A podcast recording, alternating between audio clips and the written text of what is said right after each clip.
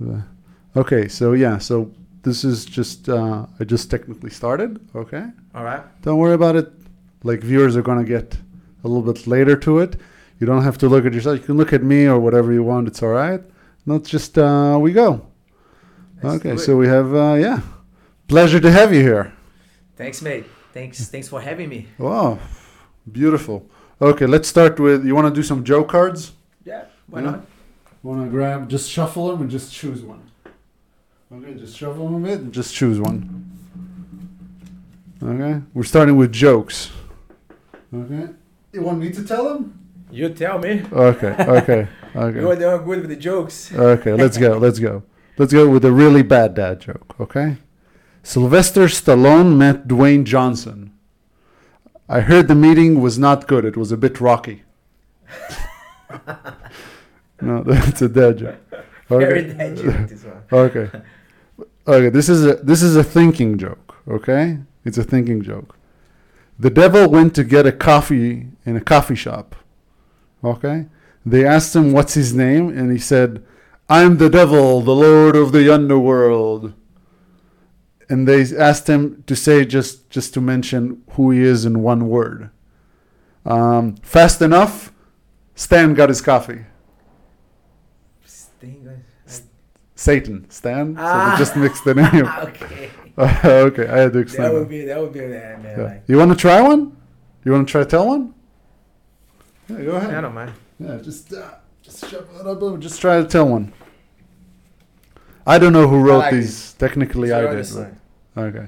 Israel Adesanya told the press before the fight that he's going to show us a fight that's going to get us off our sofas. And yes, I got out of the sofa and went straight to bed. I agree, man. man, the last fight, oh my god, man. not It's, so boring. Yeah, know? it's just. Uh, yeah. He's like he's very good with the media, you know, like in yeah. you know, promoting himself and like all the Instagram thing, like very fancy. But man, when you fight, it's just like, ah, boring. All right. You want to try another one? Just shuffle it up. Try another one. Uh, something you don't have to go for a long one. Just Every short. time I see an electrician that can't fix a problem, I always wonder why he doesn't call the Power Rangers. It's also a dad joke. Very that Classic dad joke. yeah. Yes, I got other stuff like oh. Oh, let's do another one. Um, let's do another one. Uh, an airport company said they are not willing to put violent passengers on their planes anymore. They call the new policy "fight or flight" because they're fighting the the stuff. Or, or for example, we got, you know who's Stephen Stephen A. Smith? You heard that guy? Stephen A. Smith.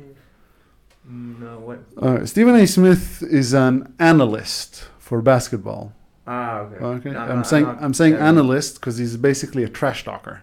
Ah, right. Okay, just trash talk. He doesn't say anything with content. He just trash talk us, and the way he said, he says it with caps lock, like it was impeccable, precision to the max. He was playing the most hardest game of his life, and it's like he's going really hard to it, and he doesn't say anything. So one time, the guy, um, he did the same thing with MMA Mm. with Donald Cerrone and, and um, with Cowboy Cerrone and with uh, McGregor when they had their fight. Yeah. And they were going to beat him up. They wanted to beat him up. And then the entire MMA world just made fun of him so badly Yeah. because they saw him like does uh, he did um he did some punching exercises then he did this weird punch to the like he did a punch up a hook up and then a hook to the to the penis or something it was really odd like and everyone could see that he doesn't know Yeah, what he's man. doing Stick, he doesn't stick know with basketball, bro. he doesn't even know in basketball what he's doing in MMA. yeah. So for example, um, so for example, the joke is opinions are like opinions from Stephen A. Smith are like a chihuahua yelling at a wolf. Ah, okay. Okay. So you got to explain the context sometimes. Okay. Oh my God, this is this is a horrible one. Okay. When Bambi's mother died, Bambi was broken. For him, she was very dear. Ooh. That's a hard one. That's a hard one. Okay, let's do let's do another one just to clean it up, clean it up a little bit. Okay. Um, me and my girlfriend did a freebie list where we talk about the only two people we were allowed to have intercourse with. My ex girlfriend. Okay, I chose Angelina Jolie and Scarlett Johansson. She picked the two guys living next door. I'm gonna keep these. Keep the joke cards. Okay.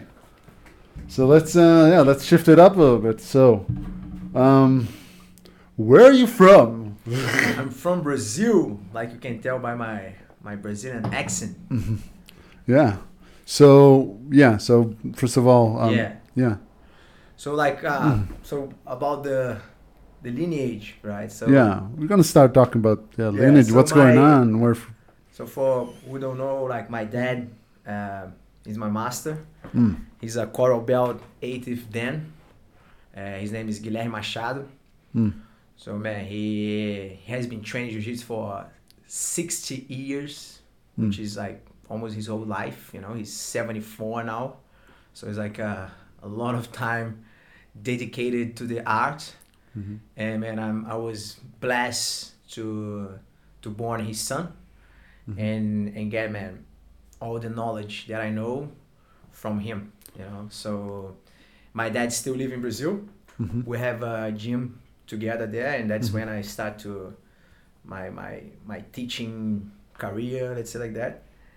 And and yeah basically he he he, ta- he taught me everything i know you know? Mm, um, yeah my dad he he like his lineage coming like Mhm. coming back a little bit uh, his master uh, called like alvaro barreto mhm, and his brother João Alberto Barreto.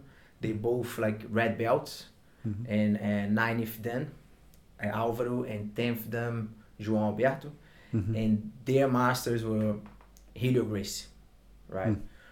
Mm. Uh, Helio Helio never like taught my dad directly, mhm, but uh, because of one of like uh, experience that they had, like for example, was like the first competition of Guanabara, you know, which Mm. is which is the first name of Rio de Janeiro, you know, before it become Rio de Janeiro, you know. oh, So it's like Guanabara. This like man, beginning of the beginning, you know, like Yeah. the, the, the beginning of Brazilian Jiu-Jitsu was something so new. My dad uh, back then he, he he used to like tell the friends like ah I practice Jiu-Jitsu and people like what like what Mm. is that man Jiu-Jitsu what what what is this you know what is, I think they were more familiar with uh, maybe karate or, or kung fu or judo but Jiu-Jitsu was something pretty pretty new there you know yeah. It's it's interesting because jujitsu, like what I was taught that jujitsu is originally come from Japan. Yeah, but this this was after, you know. I, I'll, I'll get back there, Uh-huh. but like, um, so when my when my dad was like uh, competing, actually my dad like won many comps back then, which would be the the worlds because they didn't have the worlds yet. So that was the main comp, which was in Rio because Rio was the mecca of jiu-jitsu back then, Mhm. and like the and only place that had like big comps. And my dad was uh, fighting and my dad and I remember like Álvaro and João Alberto because they were from the Gracie Academy. Mhm, and they decide to to get like their own academy. Their main goal and their main mindset was like, man, we have to beat the Gracies. You know? so like Álvaro and João Alberto was just like putting in the students' head, come on, we're gonna get there, you're gonna chase the Gracies, you know? but in a good way, Yeah. of course. Like they, were- they were friends, then no animosity, you know. Don't worry about the shirts. Don't worry. Don't worry. No animosity. It was actually just looks like better. was Mhm. just like um, you know a Mm. friendly competition let's say like this. Mm. but of course they want to make their name. So the best way to make the name is beating the gracies right? Which is like a monopoly. Back then the gracies were winning every division. All the gracies they were like just like winning everything right? So my dad was like very well trained you know like training very hard. And he was like uh, winning everything. And he got like few fights before and ended up like in the final with uh, Rorion Gracie, which in, in Brazil we say Rorion, right? Mm. The R sounds like H, Yeah. so I, I think sounds better. Rorion, not Rorion? Rorion. Yeah, yeah. you know, like Rory Yeah. Grace. doesn't, doesn't look like like sounds the same guy, you know, like so Rorion Gracie, which is the for who doesn't know, he's the creator of UFC. All right, he was the first guy and the first son of Helio Gracie, or in English, Helio Gracie. Mm. Right. So he you got in the final with this guy, right? And he Yeah. was a Gracie, and he was like a, a very good guy, and and and I think they were like a brown belt back then. Mhm. Uh, and man, like my dad mentioned to me, like, mate, like I was like shitting myself, you know, because it was like the whole Gracie family, you know, and like Carlos Gracie was Mm. alive, you know, uh, Helio Gracie, they were like just like you know staring at my dad, Mhm. and it was like very, you know, tense. He was just tense, and he was like, man, like oof, I was like very nervous, and luckily like the master came to him, uh, João Alberto Barreto, which is one of the masters. He came and said, Guilherme, forget the name Gracie, Mm. just go there and do what you know. You know, hmm. just show your jiu-jitsu. Forget hmm. the name. Just go there and get him. You know. No. And my dad said that this was the boost that he needed, you know. So it was just a switch and just like, all right, man, let's do it, you know. Mm-hmm. And he he went to the fight, man. Helio Gracie was the referee of the fight. just to have an idea, you know. Yeah, He was the referee, and man, his first son. So of course, like if it was like by points or whatever, you're gonna give to the son Yeah. right?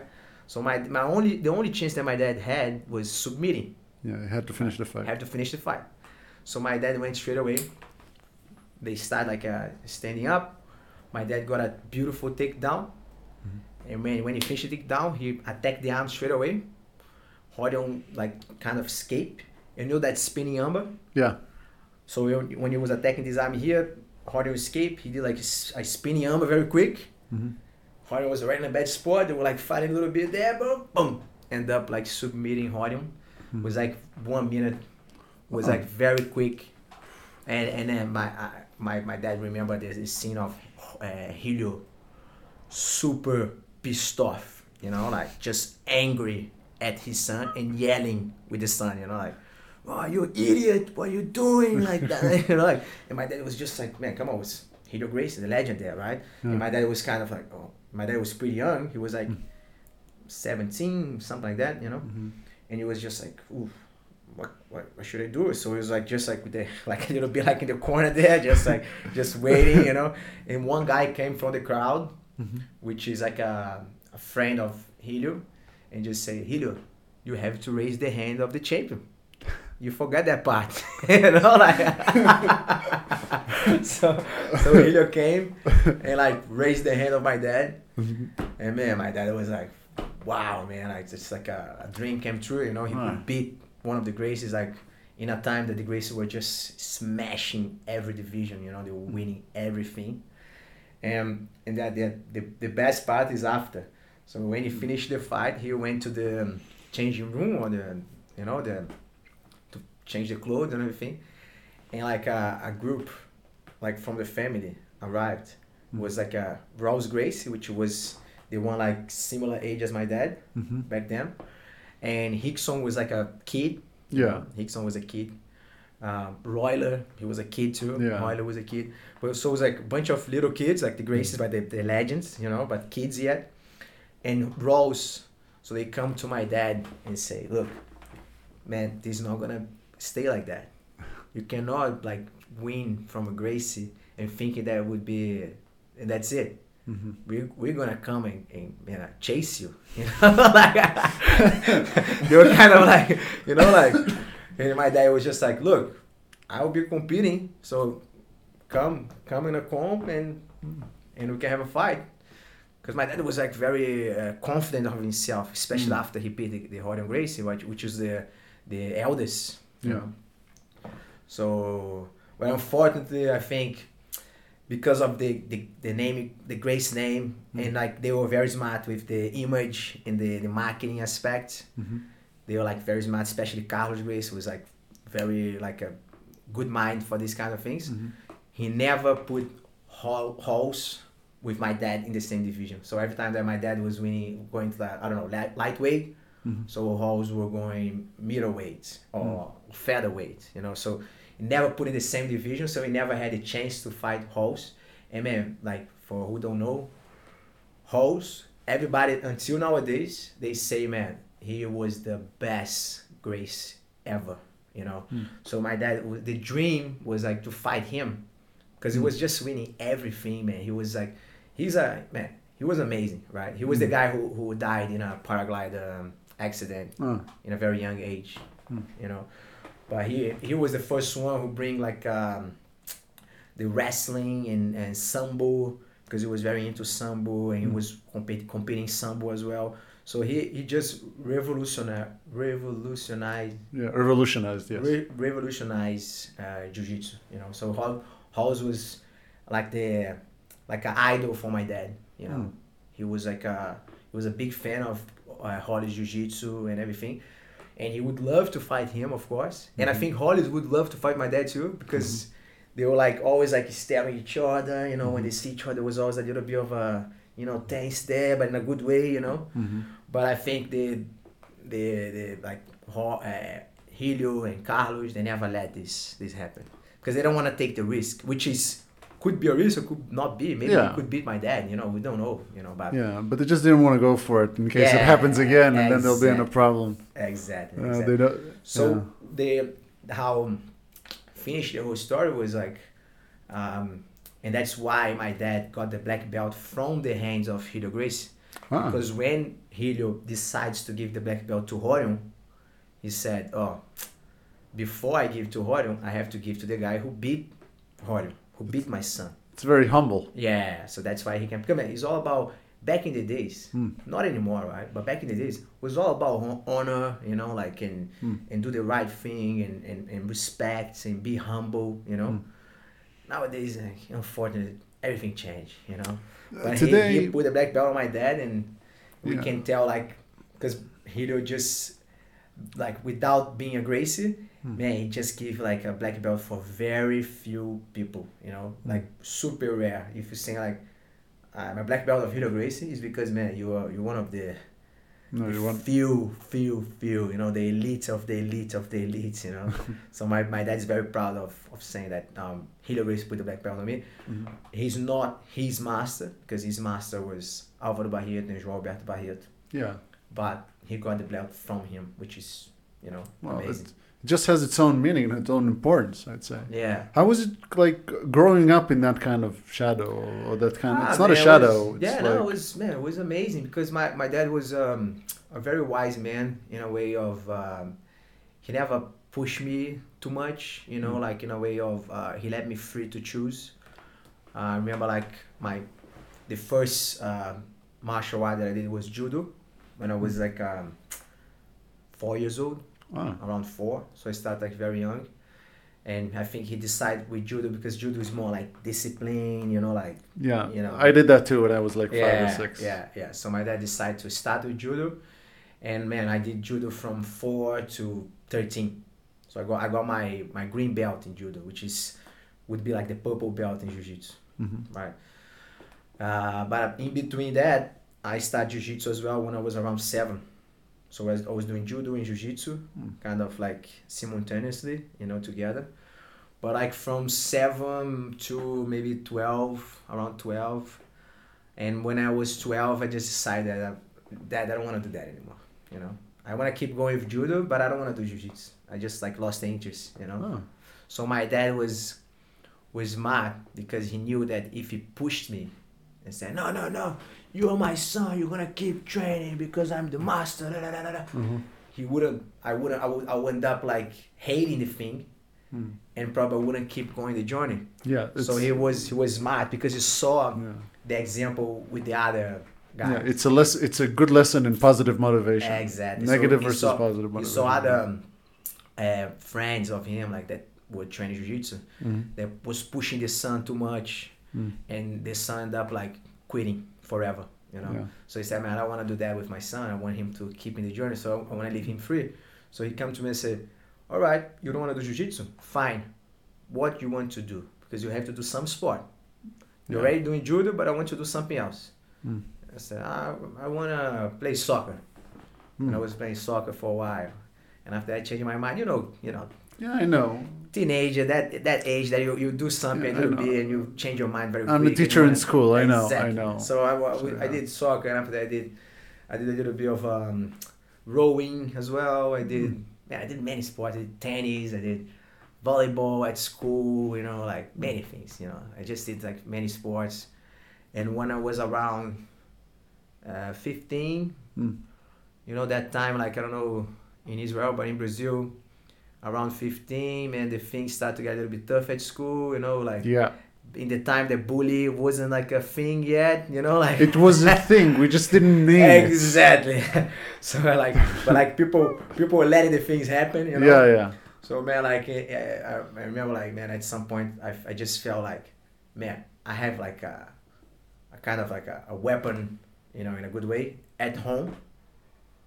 Why I'm not doing that? I'm not training because man, I, I need that thing now to Mhm. protect myself, you know, because, because man, like older guys, you know, trying to take my Yeah. my my my lunch, you know, like yeah, that was that was my thinking then too. That's what I started. exactly, man. Yeah. So just like, uh, man, you know what? I will come back, and and was my decision.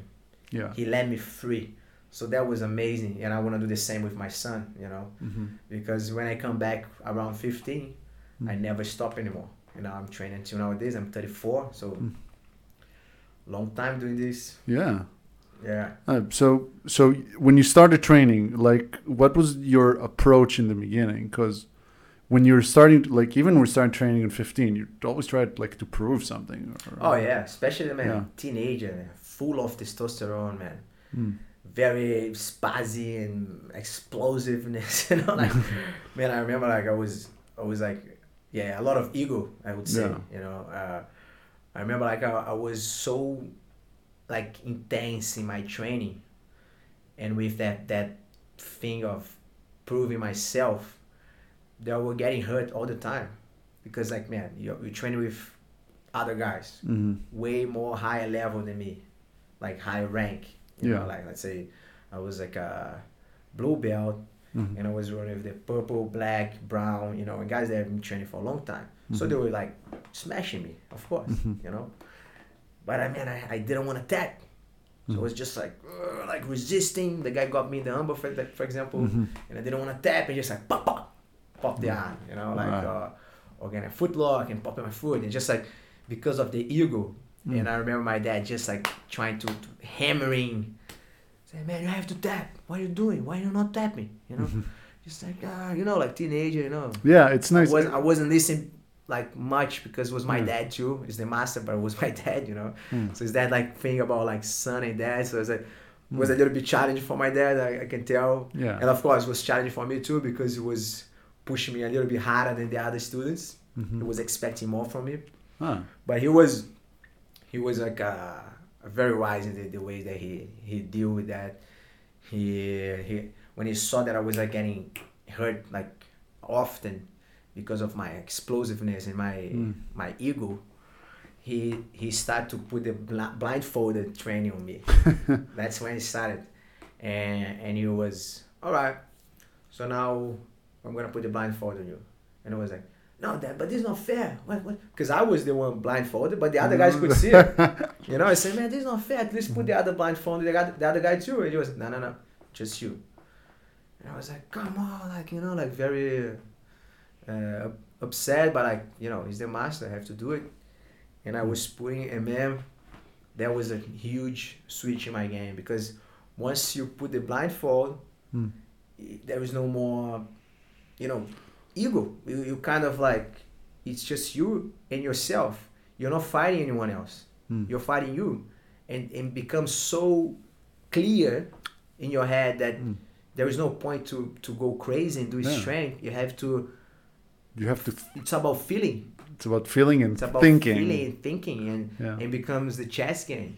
So Mm. that's I think was when I, I start to get more technical. Mm. Before was just energy and strength and Mm. you know going crazy, and after that, and he started doing that like of course like every training, you know.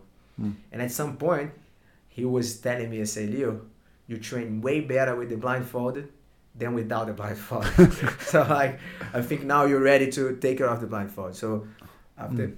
I don't know, few months of training blindfold, like almost every training, Mm. he take it off the blindfold, and I, and I, I, I felt like much better after that. You know, Mm. I, I could The- calm down a little bit more. Of Mm. course, not. I still teenager, still full of energy, still going. Still fighting, but Yeah. at least the pride is gone. exactly, exactly, At least the pride is a little decreased. Cause, exactly, yeah. exactly. So it was, it was very important. It was a big, big switch for me. It was an Mm. important thing, and I try to do the same with the, with the students. You know, I, I see Yeah. the, the importance of, of the blindfold training. Yeah, I know you've done it with us. Like I did it with Carol and with you a couple of times. Yeah, It was yeah. really fun. Yeah, Um, so important. man. I didn't even know who I was working with, which one- Yeah, one yeah. time And that's the idea. I think you- I think you did it once when you put a blindfold and you said. "Okay, search someone to, to work with." yeah, Like ah, yeah. Yeah, it's yeah. good. Um, yeah. So were you teaching in uh, in Brazil? Yeah, so I started teaching uh, when I was uh,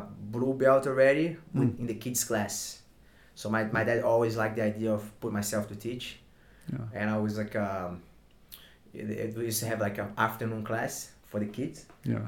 and I start teaching the kids. You know, like of course my dad was always um, like monitoring, monitoring. Yeah. know, and I was teaching and everything. Like it was always something very, I would say, uh, with it not no push. You know, it was something like very relaxed and like was was just a process. You know, he Mhm. started putting me to teach, and when I see I was teaching like adults class too sometimes you know, when when he couldn't make it. You know, when I was around my purple belt.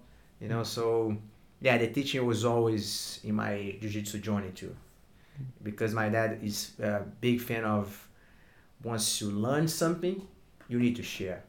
Mm. So my dad was always like an open book, and I feel like I'm the same. You know, I don't I don't want to hide anything. You know, because I I've seen like many black belts doing this kind of thing. I have this kind of attitude, and I, I found this so silly. You know, like man, why you want to hide, and you want to keep this as a secret?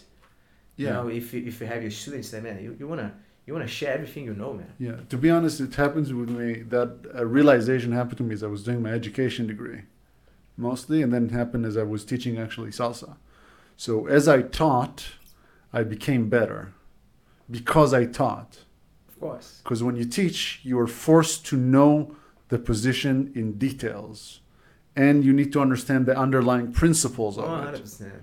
One hundred percent. So the relationship is different when you teach. When you teach, you you, you learn it twice. Yeah. Because you have to go into every single detail of the technique, and also the questions from the students, which make you think even deeper about every single detail. So like, man, it's you become way more technical. It's it's a it's a it's a changing in the way to s- how you see jiu-jitsu you know so man I, I try to do the same once you reach like at least the purple belt level i start to you know push you to teach you have to teach Mm. and if you if you're a black belt man even more important right? Yeah. i know many black belts that just want to compete just want to like you know fight and bro but like not at origin you know? At origin if you become a black belt you have to share. You have to share what you know you know? Yeah. you know why, why is what you can do with your knowledge if you're not sharing? You know you're gonna you know close in a wardrobe that's just mine you know like Yeah. doesn't work like that. Doesn't it doesn't really help. And um i was just wondering you also talked about right now i'm just going to shift a little bit. You spoke about origin like you have we have the logo of the of the buddha and the origin thing and and it's really hard for me to understand it because like i was always taught that jiu-jitsu come from japan. Mm. okay? That i w- i'm like this is it's really hard for me to connect these yeah things. but this is like a very common common thinking you know? Because yeah you're right was developed in Braz- in japan right yeah. So, but, but the, the roots, the source, the origin of Mm. Jiu-Jitsu was actually with the monks in India, wow with the Zen Buddhist monks in India. So, what was happening back then? Like they, they are like very peaceful people, of course. They're Yeah. monks. They meditate, you know. yeah and and they were like um, because they have like gold. They were getting stolen by the thugs.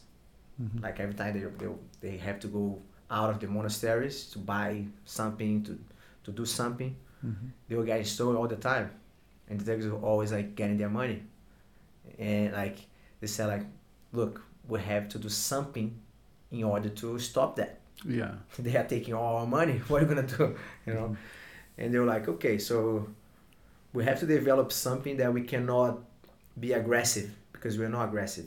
Mhm. So we have to create something that we control the aggressor without necessarily making them bleed, for example.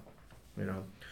So they start a deep study by observing the animals. You know, they, they were watching how the cat does, how the bear does, how like the lion like. So they were just observing the animals and, and trying to to figure out like uh okay, so how we can move and control by using leverage and you know controlling the joints Mhm. what we can do here to to stop the these like thugs like uh, uh robbing us you know Mhm. so that's when they, they start to develop jiu-jitsu back then the name wasn't jiu-jitsu of course but was the the philosophy of Mm. jiu-jitsu which is the gentle art because jiu-jitsu in japan Mm. the meaning is the, the closest meaning in in, in english Yeah, I think it's the gentle touch or something. gentle art yeah Gentle art? but in Brazil, we call it's a it's a little bit better the translation because we call arte suave. But suave here in English, it's smooth, Ah, but it's not quite the same thing, you Mm. know. So it's like the gentle art would be the closest thing, you know. ah, okay. So it's the, the that's the principle. Like, I'm gonna control your joints. Mm. I'm gonna choke you, Mm. but I don't need to punch your face. I don't need to kick your head. I don't need to, you know, make you bleed or anything like that. Yeah. You know? So that's that's when that's the origin, and that's why we choose the Buddha to Mm. represent the the source of the origin of jiu-jitsu. You know, Mm. like because because the Buddha like represents the same Buddhist. You know, yeah. and so jiu-jitsu started with the Buddhism. So like doesn't matter if you like your religion, whatever you, you believe, but like if you train jiu-jitsu, come from this source, you know. Mm. And after that, after India went to China, and they they developed there too in the, the time of the wars, you know, and everything. Mm. But when went to Japan, as we know, man, the Japanese they are very focused, you know, Yeah. and they are very disciplined and and same as with the cars, for example. They start doing cars, man, they just become like amazing, you know. So everything that they, they decide start doing, they become very good because they're very efficient, yeah. very efficient. So it's the same thing with jiu-jitsu. Hmm. They got this art, they just like, man, we have a powerful tool in our hands. So man, let's make this even better, you know? And let's lock this between us because in, in that time it was a war time, like the samurai age and everything. So man, that was like a advantage, you know, because they didn't have guns back then, but they have like the sword. But at some point you lose your sword in the middle of the battlefield. So what are you gonna do? You have to have something, right? And man, that's when jiu-jitsu. And the and the gi is the representation of the armor.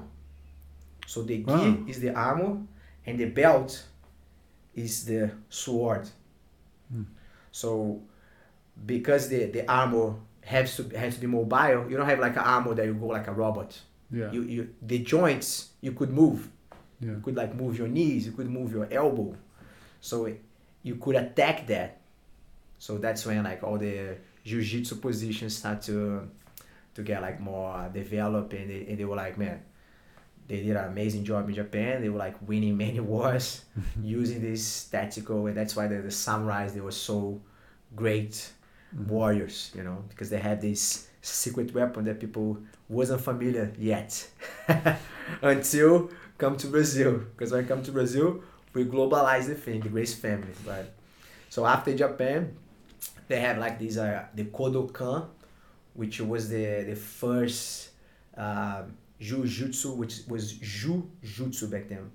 Mhm. And this in the Kodokan, uh, they were like uh, this Jigoro Kano was the master, and Mitsuyo Maeda was one of his disciples, like a rebel, I would say, the rebel disciple, right? And and this jujutsu is the roots of many martial arts. So like from the jujutsu came the karate, Judo. judo, um, aikido, uh, what else? Jiu-jitsu. Muay Thai? No. Muay Thai no, no Muay Thai I no. don't think The so. only the only martial art that was older than Jiu-Jitsu, Jiu-Jitsu was the oldest one, Hmm. but the like the one that was before was Kung Fu. Kung Fu was even older Yeah. in, in China, but like Jiu-Jitsu was like uh, many like like arms, let's say like like branches, you know. Yeah. So judo got the jujutsu part more like the takedowns. Jiu-jitsu were more like specialized in the ground part. Yeah. Uh, the karate was more like the kicking part, you know. Aikido was more the the self defense. I would say like the the joints and Yeah. you know. So they they got like they split the things. Mm. But this this student like Mitsuyo Maeda or Conde Koma, Mm. he was a rebel, right? So he wasn't like just following Jigoro Kano and everything. He was a bit like, I just want to fight, you know, like he was a fighter, you know. Yeah. And, and like he he decided to leave Kodokan and do mm-hmm. his own thing. Because he want to fight and, and Jigoro Kano wasn't like putting him to fight and he, he was like willing to have like some, to test his jujutsu, right? Yeah.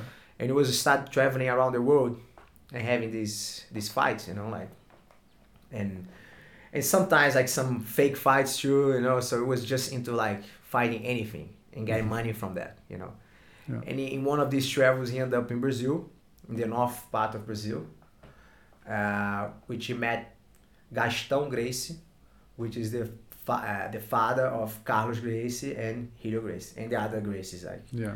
uh, the Gastão Júnior, Oswaldo Gracie, George Gracie. And when he met this Japanese guy, he wanna come to Brazil and he didn't have like the visa or anything like that. Mm-hmm. he was just like, he want to fight and, you know, travel around Brazil to fight. And Gastão was just, hold on, if this gonna work. Have like, imagine you with many like kids, you know, and like your kids are out of control, fighting each other, you know, fighting Yeah. on the street, you know, full of energy. Yeah. And it was kind of like, man, I need help, you know. Yeah. So suddenly this guy came, telling he has a background and he's like a martial arts instructor and everything. It was like, Mm. oh man, this maybe gonna gonna work for me, you know. And he was working in the embassy, so he has the power to to put the guy in or not, you know. Mm. So he he could like find a way to to put Mitsuyo Maeda back in in, uh, in in the Brazil, in the Brazil soil, and in exchange he just said, okay, but I want you to teach this martial art thing that you do to my to my son, you know. And that's when Mitsuyo Maeda met Carlos Gracie, which was the eldest son, Mhm. and, and man, like he fell in love for Carlos because Carlos was like very like the temperament of Carlos was like similar to the Japanese ones, you know. Mm. Uh, there's a story that my, my dad says like in, in something like in this very like backstage, you know, just the Gracie families know and was passed to my dad. And that's the good thing, like the story that I'm telling you guys, Mm. I didn't read for any book, was from my dad that got from the master that Yeah. got from Helio Gracie, you know. So it's like it's it's it's the roots of the thing. Right? It's not like a video or it's just something that I studied. No, it's No. come from from the source. You know? Yeah. And it's beautiful. Yeah. yeah, And, and when like he one of these like trainings, Mitsuyo Maeda was showing the choke, right, the cross choke, Yeah. and he was putting the kids like uh, queuing up, Mhm. and he was choking one by one. He said, "Look, when I when I finish this, you have to tap." All right, he put like all the kids and the kids like tapping, tapping, tap. When he got to Carlos, he choked, and Carlos didn't tap. I said, "All right, I'm gonna keep choking." And Carlos still didn't tap, and he was looking to his eyes, man. You should tap. Yeah. And Carlos was just like he wanna really feel because he had that kind of temperament. And man, Mhm. Japanese they love that, right? Yeah. And, like all the Japanese man, they, they, they sleep but they don't tap. they rather Back in the days, yes. Yeah, they rather sleep, but they don't tap, man. So Yeah. they they're very tough, you know, in this in this way, like they, Mhm. you know, and and that was Carlos did. He he faint, Mm. the choke, because he didn't tap. Yeah. So man, after that episode, man, uh, Mitsuyo Maeda was just like, man, that's this kid, he's special. I'm gonna teach everything I know to this kid, you know. Mm. And that's when he started to put all his effort to make Carlos learn. And when Carlos started learning, he started sharing with the with the brothers. And and actually Helio was like um was the youngest one and was pretty fragile. He he had like some sickness. He used to faint all the time. He was like a little bit weak. Mm. So he, Carlos was always leaving him a little bit on his side, you know, like uh, man, like you you're not ready for that, you know. Yeah. And Carlos opened his gym and start teaching and everything, and and Ca- and Helio because of this um, let's say disadvantage, he was the one that focused more to learn that. Say, Mm. man, I'm if I don't my body is not perfect to t- to to to to train, I want to be the most technical. So I will be observing every step of my my brother. Everything that my brother says, I want to learn this. You know And he was just like the, the loyal dog, like say like this. And he he ended up, of course, becoming very technical and, and seeing how to teach. So in one of these uh, uh, like episodes that happened, like Carlos couldn't teach the, the student, Mhm. and the student was was there in the gym, ready to have the lesson, and and Helio was there. and He stepped up and says, "Man, "I can teach you. Mm. I think Carlos is not, is not gonna make it today. I'm gonna teach you." And it looks like the um, the student loved the lesson. Mm. And when Carlos arrived, he said, "Carlos, don't worry. I wanna I wanna learn from your brother now." And Carlos was like, "But hold on, but he he's not even trained." and Helio said, "Yeah, but I have been I have been doing my my home my homework, you know, by the side." and you don't know. So like from that day, Carlos started to respect Helio in a way that, "Ah, okay, man. So you're ready now. And start teach everything to Helio. And Good observation skills. yeah, exactly Good observation. and and because he has this like a fragile body, let's say like this, because the other brothers, I think George Gracie was pretty strong, you know, like him and good, you know. Uh, People don't mention much about George, but man, George looks like George was a beast, man. He was, he was like fighting like one of the best, you know, like he was really really good. Uh, Osvaldo, I don't know much, but like, yeah, but Helio was the one that was following everything that Carlos said. Mm. So that's but that, that's why like he becomes so good, and because he's he's small and skinny, he becomes super technical and very little, you know. Mm. And he was like, man, uh, fighting all the fights, and and and the Gracies they have this thing like, if it's like um, you have to climb the stairs, right? Yeah. So first they give you the the weakest one, which is not weak because it's a it's a Usually it's the biggest stir. Exactly. So they start with the weakest and, and keep going up until the best one. Because George was better than, than Helio, Helio was the first one to fight. But the first one to fight was already winning all the fights. the weakest was winning. And George mm. was like, hold on, but when I'm gonna have a fight for me? I wanna fight too, man. And like he he end up like having a little bit of um argument with, with Carlos and end up doing his own thing too. you know? Ah, okay. But and Helio was just now following everything, Mm. and he's the one that made the name because I would say Carlos was the head, and the mind, and the and the whole. I would say the guy who had the vision, you know, and Helio was the samurai, the guy that man, I'm here to fight. You tell me, I'm doing, you know? Yeah. and he man he he fought everyone for all the different styles of martial arts. Like like let's say like in, in Brazil they put in the news that the the the box champion was visiting Brazil. Carlos was going to the newspaper straight away like look put in the newspaper that we challenge him. We we're gonna prove that jiu-jitsu is better than boxing. And man sometimes they fight sometimes they don't fight but like they were f- challenging every single fighter like wrestling greco-romana you know like Oh, that's uh, all of them, and just winning everything. And that's when jiu-jitsu start to the name of jiu-jitsu start to to get created. I'm talking Mhm. like man, beginning of beginning of the century, you know, like Yeah. over 100 years ago. Mate, can I use the time? Oh yeah, sure. I'm Sure, don't guys. worry. It's okay. I can I can pass the time in the meantime. It's all right. Just a second. I can just tell them jokes. Uh, just go use. It's all right. Um, yeah, he's gonna use it uh, in the meantime. Yeah. Um, just mentioning. Uh, I know he didn't say it, but uh, uh, Leo is um, third degree black belt in jiu-jitsu, and he's my um, professor for jiu-jitsu. He teaches me right here in Australia. So he's talking a lot about um, the Gracie family and the origins, which I found very fascinating because I never heard um, anyone talk about it in the podcast, and I was just curious what's going on there. Um, we're going to talk a bit later about um, something that are a little bit more relevant to us, like what's going on uh, with jiu-jitsu today. What's um, why did he take his gym out of I wouldn't say out of, but um, he just put a branch here in Sydney. So what's the story there? And what's going on? And um, a little bit about tips for you guys. Just keep on. Uh, yeah, there we go.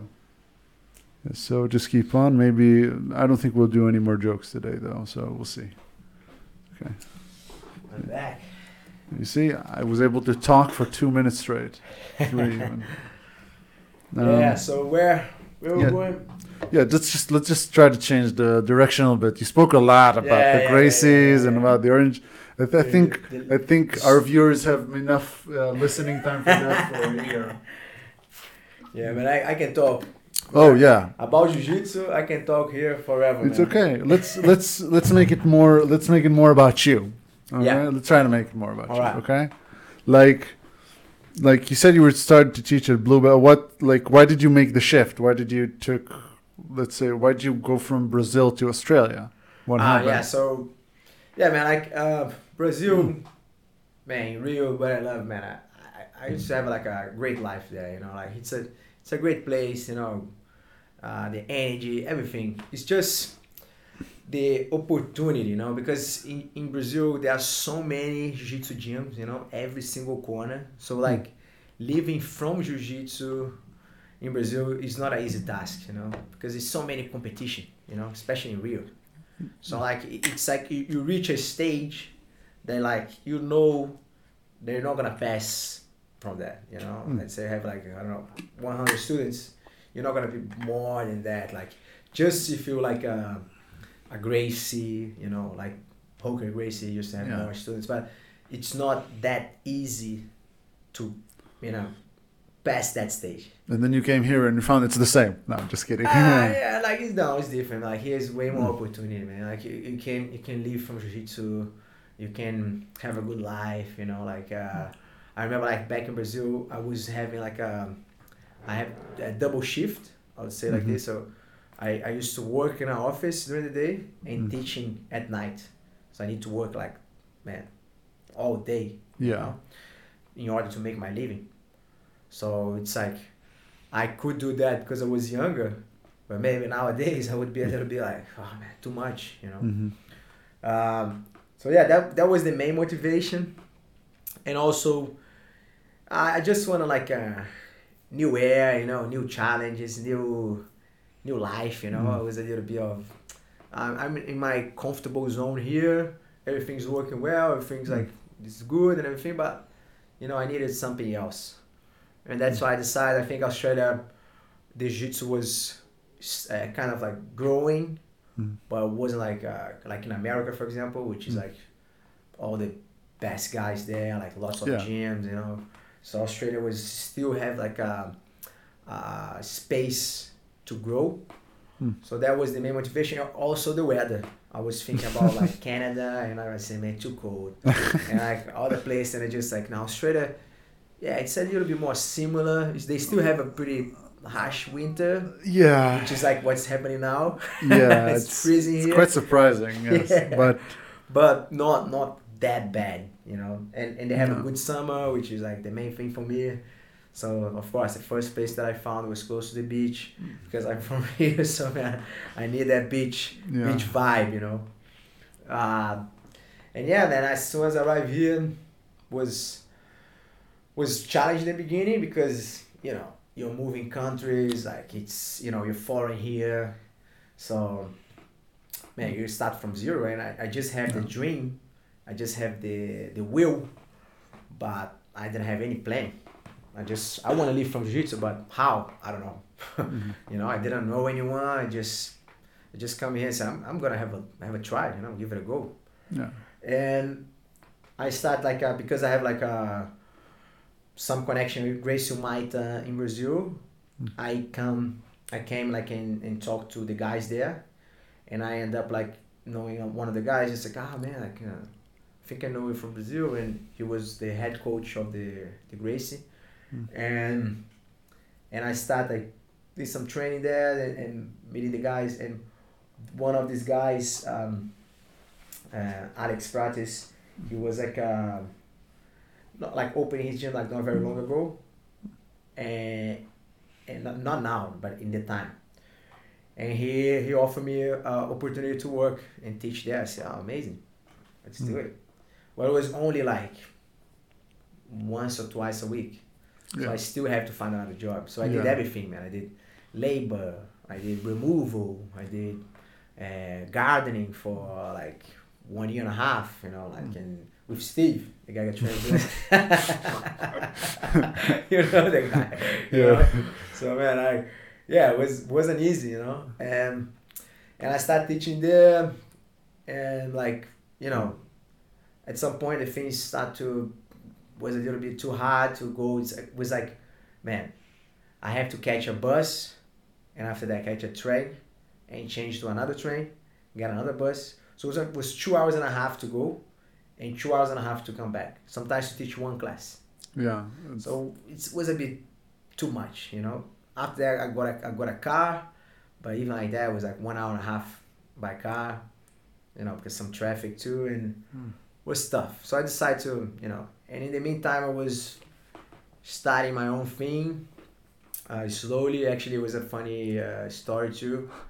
Um, uh, I, I met like uh, right in the beginning, like my, my first week in Australia, and I went to the beach, and I met this group of Chilean guys, Hmm. and they were uh, they were training jiu-jitsu too, and they were like, "Oh man, like." Start to talk, and it was like, "Oh man, I train jiu-jitsu." I said, "Man, train jiu-jitsu, nice. I train too." I'm a black belt. It's like, "Oh, you're a black belt. That's amazing." Like, man, we train this gym here. It was a gym at the beach. Uh, I'm I'm not gonna say the name because it was like a Nah. uh, uh, like it was a, a little bit of a Ah, there was a crazy spat. experience Ah, okay. and and I and I went there, but like man, I went there with that Brazilian philosophy, you know, like thinking Mm. like all about the respect, you know, like in the honor. Because in Brazil, it's like we respect each other. You know, if you, if you, if someone some black belt visit my gym, man, it would be a pleasure, it would be an honor for me. Say, mate, look, so good to have, you know, this guy here. You know, sharing with our students. You know, like it's all about that. You know, there's uh, some etiquette on the mats. So I was expecting the same here, but of course, probably because Australia is not as mature yet in jiu-jitsu the jiu-jitsu is not like in the in the culture here like like in brazil they they don't know about this stuff you know Mm. some gyms of course other gyms they know Yeah. and i went to this gym and and the guy was like a little bit you know just a little bit like uh, not not giving much entry to me and i said all right and we put me to, to train with the students. I was a little bit jet lagged. He put, put me all the heavier guys, and I was just like going flow with the guys, you know, like not not smashing everyone because I was busy in the gym, you know. So that's the way that I approach. When I visit someone some gym, I don't go crazy and smash all the students. Yeah, What is the point? it's it's a weird yeah it's a, it's a good approach, but the gyms gyms from my experience, not here, but back at home, sometimes they like, oh, when you guys coming, Hmm, let's see what he's worth. Yeah, Yeah. I'm I'm aware of that, and I Yeah. was aware of that, of course. But even because man, I was a I'm a black belt, and I was Yeah. a I was a black belt already, you know. So I I can control these guys, you know. So Yeah. I could understand the energy that could come to me because I was visiting the gym. Mm. But even like that, I could just manage to control them, but not necessarily submitting all of them. Yeah. in front of the professor because I feel like it's not fair with the professor. You know, Mm. just smashing all the students. You know, it's not nice. I wouldn't like if Yeah. someone do that in my gym, so I wouldn't do it in another, another gym. Yeah. So I, that was my approach. You know, just going for arm, but let it go. Going for triangle, let it go. You know, not not submitting. And the same. At some point, he I end up like rolling with him. And of course, I wouldn't smash him in front of his students. Like I wouldn't, I never No. would do that, man. Like there- there's no point to do that, you know. Yeah. And and I was very chill, man, very relaxed, just flowy, you know, like letting the things happen. And man, he ended, ended up like, uh, you know, he ended up getting a side control. And when he got the side control, it was just there chilling. And man, he started getting super rough, you know, like putting like the elbow and Ah. and like putting the knee and being being a little bit nasty, you know, yeah, just being like a bit "Ah." dirty. Yeah. Yeah, being dirty and just like, all right, okay, and like the the the round finish, so I didn't have the chance to, to you know like because when you started, okay, you know, now I'm going, but the round finish was like right at the end, and I was like, fuck, you know, like I was just like, man, I didn't have my chance, and I was very like, you know, Yeah. didn't like it, you know. Mm. And and I was all right. And he he did the lineup, didn't mention anything, didn't mention like ah good to have Leo with us and anything like that. No, Yeah. didn't say anything. And I'll say, all right, I will come back, and I will and I'm and I like uh, this was like a Wednesday, and I tried to go there on Friday, but the time schedule was different. So when I arrived, they were finishing, and I, I I was there I just like ah they were about to close the gym. I said ah man like because the open mat is a little bit earlier on Friday Yeah. and and I was like, ah, but let's let's have a roll, you know, like just you know don't don't lose the travel. And it was no no we're leaving we're leaving. I said all right, so I have to digest this over the weekend, you know, like it just like man, I'm gonna come back there, man. And on Monday I knew the right time. I said okay, I'm, doing, I'm gonna do now. And I went there, man, with the we have expression in Brazil with the knife in my mouth, right? So I just just went. He did the same strategy. He tried to to tire me out with the tire me out with the students, putting all the bigger guys. And but that day I was just like, man, I don't care anymore. You don't respect me, so I just like, boom, boom, boom, boom, boom, submitting everyone. Yeah. And like after the fourth round, he was like, ah, go with this guy here. I said, no, no, no, no. Now I'm going with you. Now let's go. And he was, all right, all right. And I, I just remember like, man, it was just like I, I shake, I shook the hand. And when I shook the hand, it was just like uh, almost like a flying armbar. I just like the guy sit, I step my leg diagonal. You know that one? that Yeah. Go diagonal, pull the sleeve, Yeah. boom, pass the leg over the head, and just super tight. And then the guy okay. not even tap, he just screams, just ah. And I say, I, I just shake the hands again. Say, let's go. Blah, blah, blah, blah, blah. Another elbow. Ah. He scream again. Hmm. And I was like, after two like this, two submissions Oh. like super quick, he came to me and said, "Hey man, look, uh, you can you can submit me, but just don't hurt me." Mm. And I, we- even if no English, because my English was pretty poor back then, I would just say, Nate, uh, for me, it works like this. You know, I'm from Brazil, and where I came from, jiu-jitsu start and ends with respect. Yeah. If you respect me, I'm gonna respect you back. But if Yeah. you don't show respect, why I should show respect to you, mate? So Yeah. now we're gonna fight, and kept, let's keep going, and just shake the hand again, and just keep going, man, keep going. I submitted the guy like many times. I, I Mm. lost the count, you know, and and and look at how crazy it is. In that day, after he smash him, in the lineup, he he started to oh, so such a like honor for us. Got Leo here from Brazil and his father and, and like coral belt and I was like, man, now so I have to smash you to, to deserve your respect. you know, this belt here doesn't mean anything, you know? Like, come on, man. Like, it just uh. like, I mean, I, this is not the the attitude that I'm Maybe- used for. Maybe I'm, I'm gonna see it in a positive way. Okay. Maybe you're not gonna like it. I'm telling you right now. yeah, because he did he, it's natural like for me it's natural. If there's a black belt in the gym if i were a black belt that black belt just stands next to me at the, at the beginning and i introduce hey there's a new guy here like there's a new black belt he's gonna uh, like that's obvious to me. Hmm okay? But sometimes like there were a lot of videos that came up. I don't know if during that time, but a lot of stuff came up of people that um, it's called fake belts. Mm. Okay, they just or or maybe not fake. Just someone gave them a black belt when they didn't, when they're not really in that talent, in Mm. that in that in that position. So that's that's how he saw it, and that's why he didn't do it. I think maybe, but I don't know. I like Look, I like to give people the benefit Yeah, of the doubt a lot. But what I, I don't know, man. I I'm I'm a, I'm training jiu-jitsu for 24 years. Mm. So I think once you get your black belt, when you're in the level of a black belt, man, you have been in the journey for a long time. So you can sense these kind of things. Mm, you can yeah. sense if the guy is walking the gym and he wants to challenge you.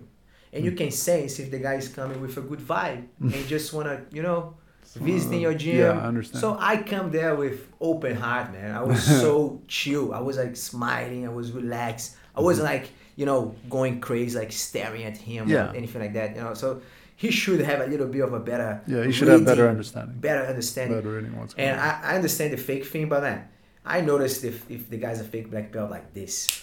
Yeah. In the first round that I put him with my student, I know, man, this guy's not a black belt. You know yeah. and, and like the way that they move, even in the warm up, even before the roll, Yeah. the way that they move in the warm up, just I can tell, you know. So yeah, I understand what you're saying, but I don't think was the case. I think it was more like he wants to prove himself, like man, I'm gonna I'm gonna get the Brazilian black belt, you know, Yeah, because it was yeah. Aussie, you know, Yeah. and. It felt great, man, because I, that was good because I, I felt like almost like fuck, man. I come all the way from Brazil, hmm you know, I never had this uh, experience back then in Brazil, you know. And I arrived in Australia, my the first gym that I visit, that's the way that they're gonna welcome me. Mhm. All right, now I know how the things work here, you know, like and just and just like, Well- and I, it's just my my whole, uh, it's the ancestors, you know, my my whole family tree. Yeah. I just I cannot leave this thing like finish like this. I need to to do something about that, you know Mhm. and that was good because that was when everything started. My start, my my, my joining here and the Mm. in the teaching here, uh, because of that. Because these Chileans, I didn't know, but they were filming the whole time Ah. when I was rolling the guy, Oh. you know, and and I was like, I didn't know, so it was like, I didn't went to the gym anymore, and one week later, I was in Manly, Mm. and I was like visiting there, and it was like this place which was like a reggae place and Mm. and some music, and I was there just chilling, you know, having a beer and you know just relaxing there. And suddenly one guy came and said, "Hey, master." I said, "Master." It's not with me because you know I don't I'm, I don't teach here yet. You know, like I have no students. You know, Yeah. and and it was like, hey master, you, you, mestre. And he started saying Portuguese. Hmm. Hey mestre. I said, fuck, she's with me? Hmm. And the guy came and I didn't recognize him. And suddenly he come closer, just, ah, I think I know you. Yeah, the Chilean guy. Yeah, nice man. How's it going? Yeah. I said, mate, we were there. We were watching your your role with with the guy, Hmm. And man, that was insane. Man, we we don't like that guy, man, because he he he was like a a, a- bad coach, I would say like Yeah, that that happens sometimes. Yeah. because he was like putting the white belts to sleep, you know that kind of attitude, you know, like putting all the white belts to sleep and Yeah. going going doing this kind of thing and laughing, you know, like and so Mm-hmm. so even the students they didn't like him because he was an asshole, you know, a dickhead, you know. So like so like eh, when they when they saw like my attitude and the way that I deal with the thing, they were like, yes, you know, someone to smash him, you know, and, and like the and the and they you know they come to me and say, look, we don't want to learn from him anymore. We want you as a mas- as a, as a professor. And I was like, yeah, man, that's fine, but I don't have a gym, so what are we gonna do? And it was like, man, we have a living room and we put the mats because it was like four Chileans living together, right? Mm. And they put like the, the living room was just mats. Oh. So that Yeah. was my first uh, jiu-jitsu gym, if you can call it gym, you know. And that was a the good start. yeah, it was the It's a good first start. place. Uh, okay. And like from there, the Chileans start to talk to the other friends because the Yeah. Chilean community is very connected. So more Chileans start to come, more South American people start coming. And at some point, just like, all right, I think I have enough students to, to start to find a place. Yeah. And, and you start looking for places, you know, like, and, and, and getting into teach. we were like moving around and just like you know going to the gyms and until like we get where we are now. You know. To the Bondi Lots Junction, the. Bondi Junction old one. Yeah, there was another one before yeah, that, right? before that was like living room of the Chilean guys. Yeah.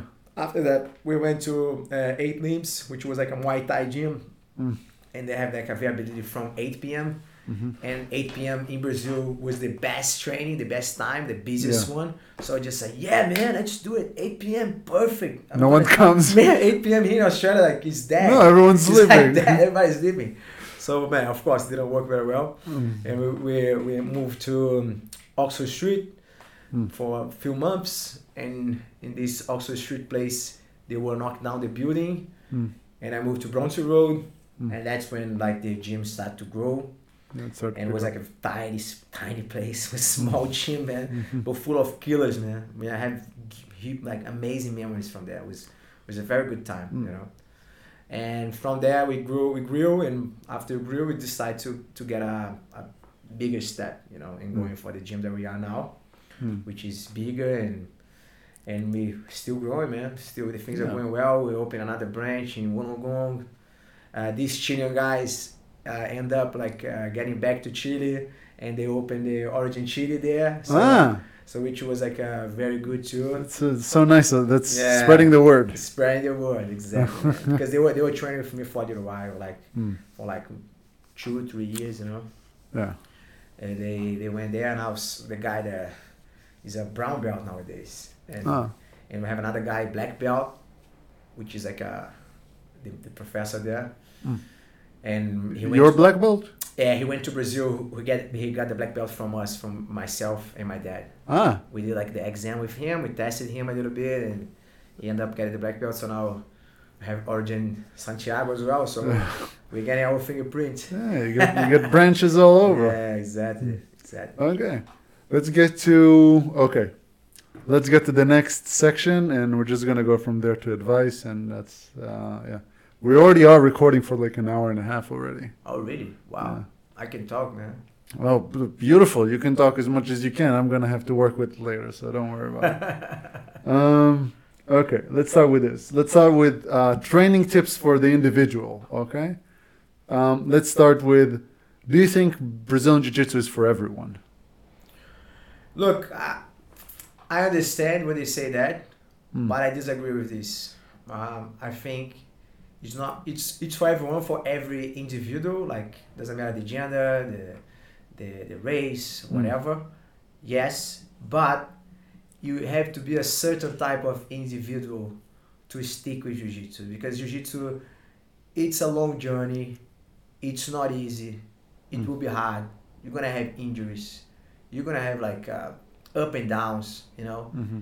and man if you're not a resilient person you don't stick so it's not for everyone you have Yeah. to be a certain kind of guy a certain Yeah, kind some kind of mentality, of right? exact you need you need Yeah. a certain mindset I have to mention. I have to mention. This is the longest time that I've been practicing jiu-jitsu um, straight with you. yeah Yeah, like you need to get to a certain kind of mental maturity to do that. Mm, Hundred percent, hundred percent. Yeah. That's why Uh, many people quit in the white belt. You know, they start training and they feel like, oh man, yeah. it's gonna take a long time to you know progress here. You Uh, when I got the blue belt, I just stopped. Yeah. Just stopped. ah, that, that that's was- that's a classic one. That's the common one. I just stopped, and then, and then when, um, and then I tried to go back again, but I didn't really try, you know. And then, um, and then I, I went because, well, I don't think I had a good coach to be honest when I was back in Israel. But um, good, like he's a really good competitor coach, not good common people coach. I'd say. Mm, Um, I don't want to mention his name either, by the way. Yeah, Uh, yeah. you don't have to. Yeah, I had other good coaches though, um, but they were just just didn't work out with my life back then. But what I'm saying is, when I come back, when I came to New Zealand, I restarted my training, and then um, I came here and I restarted my training. It was really good. So I'd say, I'd say yes. I'd say BJJ is not for everyone. You need to be in a certain mental state you just say, okay, I'm just gonna go with this. Yeah, just gonna go with this. I agree. Okay. Let's start with, let's continue with the common advice, uh, the common things. How is a Brazilian Jiu Jitsu training conducted? This is like classic beginner's question. What do we do in the practice? So this is, Oh, like it's we usually start of how you tie your belt. That's the start. That's how everything starts. You know, you have to Usually- tie your belt before you step on the mat. Yeah, usually another person helps you before you go there. Yes. Especially like in the beginning, you need the help. You know. Yeah. And after, I always like to, just like a, of course, just a overall, like Mhm. about the etiquette on the mats. Just explain the guy, look, man, this is not, you're not in the pub, you know, you're not Mhm. in your house. You have to. There is some some rules here. It's not like an army, hmm but we have rules, you know. So Don't If worry you- about me. if you wanna, if you wanna, for example, go to the toilet in the middle of the class, Yeah. you have to ask permission. If you wanna drink water, Mhm. you have to ask permission. Before you step on the mats, you bow. You wait for me to like invite you to come in. You know. Yeah. So there are a few things that I think it's important to, to stick. I know nowadays people don't care about this stuff anymore. Oh. But man, I come from an old school background, and I think this is so important, man. You need to know what's going on in your practice. Suddenly someone disappears like exactly. what happened. Exactly. So- it's not. It's not like you. We don't swear on the mats, of course. Uh, Mm. So there are a few things that you, you need to guide the guy right at the beginning so he Yeah. knows what's going on. Mm. Uh, after that, we like the format of the class. Usually, we have a warm up. Mhm. You know, we do the warm up, maybe like around 15 minutes. You know, depend of the day. yeah. Uh, and after that, we we do some drills or techniques or you know working some takedowns or Mhm. self defense. After that, we do some stuff in the ground, and after that, we have the sparring session Yeah. which is the if the first part will be the theory part, the sparring Yeah. will be the practice practice. uh, Sometimes, and, and it's very important. I feel like it's very important to mention that they're intertwined. It means when you do the sparring part, sometimes, especially with beginners, Mm. you start with situational sparring and then sparring. Yeah, of course, of course. You have to do the situation first because you know, it's, uh, when the guy had no idea what jiu-jitsu is, he, he can he can hurt himself. He can Mm. get someone hurted, which is like common too. Because they're gonna go crazy. You know, I have no idea what he's doing. So it's important to do slowly. You know, it's a process. So start with the, you know, uh, situational training. Mm. Feel how it goes. I Mm. like that chess one that I that I love to do with the beginners. You know, Yeah. the chess one. I do one move, you do another move. yeah. You do one move, you do another one. I like that one. Yeah, I, I, saw that. I saw that you you Yeah. told beginners to do it. Jiu-jitsu is a it's a human chess, right? So you Mm. have to. It's, a, it's super important to to make them understand that it's like a action reaction. I do Mhm. something, you have to do something about that, and now you Mhm. come with another answer, Yeah. and now I respond with a different answer, and Mm. never ends. You know. Yeah, never. Um, when you go to a practice, when you go to a practice, what is what are the things that like the main like there's no no there's not one thing I would say, but what are the main things you need to pay attention to? I'd say. What is what is what do you need to take from it? Let's yeah, say? man. One thing that I that I really like every time I, I step on the mats, Mm. it's uh, getting that um, understanding and the daily practice of dealing with my ego. All right, Mm. I think that's the one of the most beautiful thing about jiu-jitsu, and we don't find in other things, you know, Mm. uh, which is like this daily exercise of dealing with your ego. And Mm. the meaning of dojo, which is the Mm. place that we train, is dress out your ego. So when you step on the mats, you should leave your ego outside, you know. And and this is this is something beautiful, man. Because like where where is the other thing that you do that you're gonna be dealing with the ego that like directly? Yeah. It's almost like a mirror, you know. So if you go there and you're going crazy, spazzy, it's your problem. Or I, man, I go so crazy that I got injured. The guy like injured me? No, I injured myself. Yeah. So you you, have, you should take your own responsibility, you know. Mhm. So yeah, man, I think dealing with the ego is something that never ends. You know, even you're black belt, man.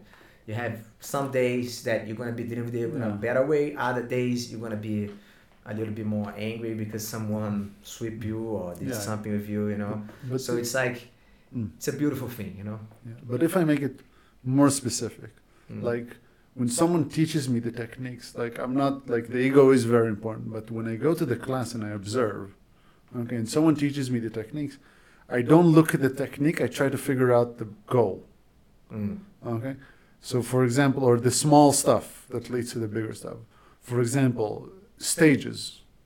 Okay. Everything in jiu-jitsu goes through stages. Guard pass is through stages.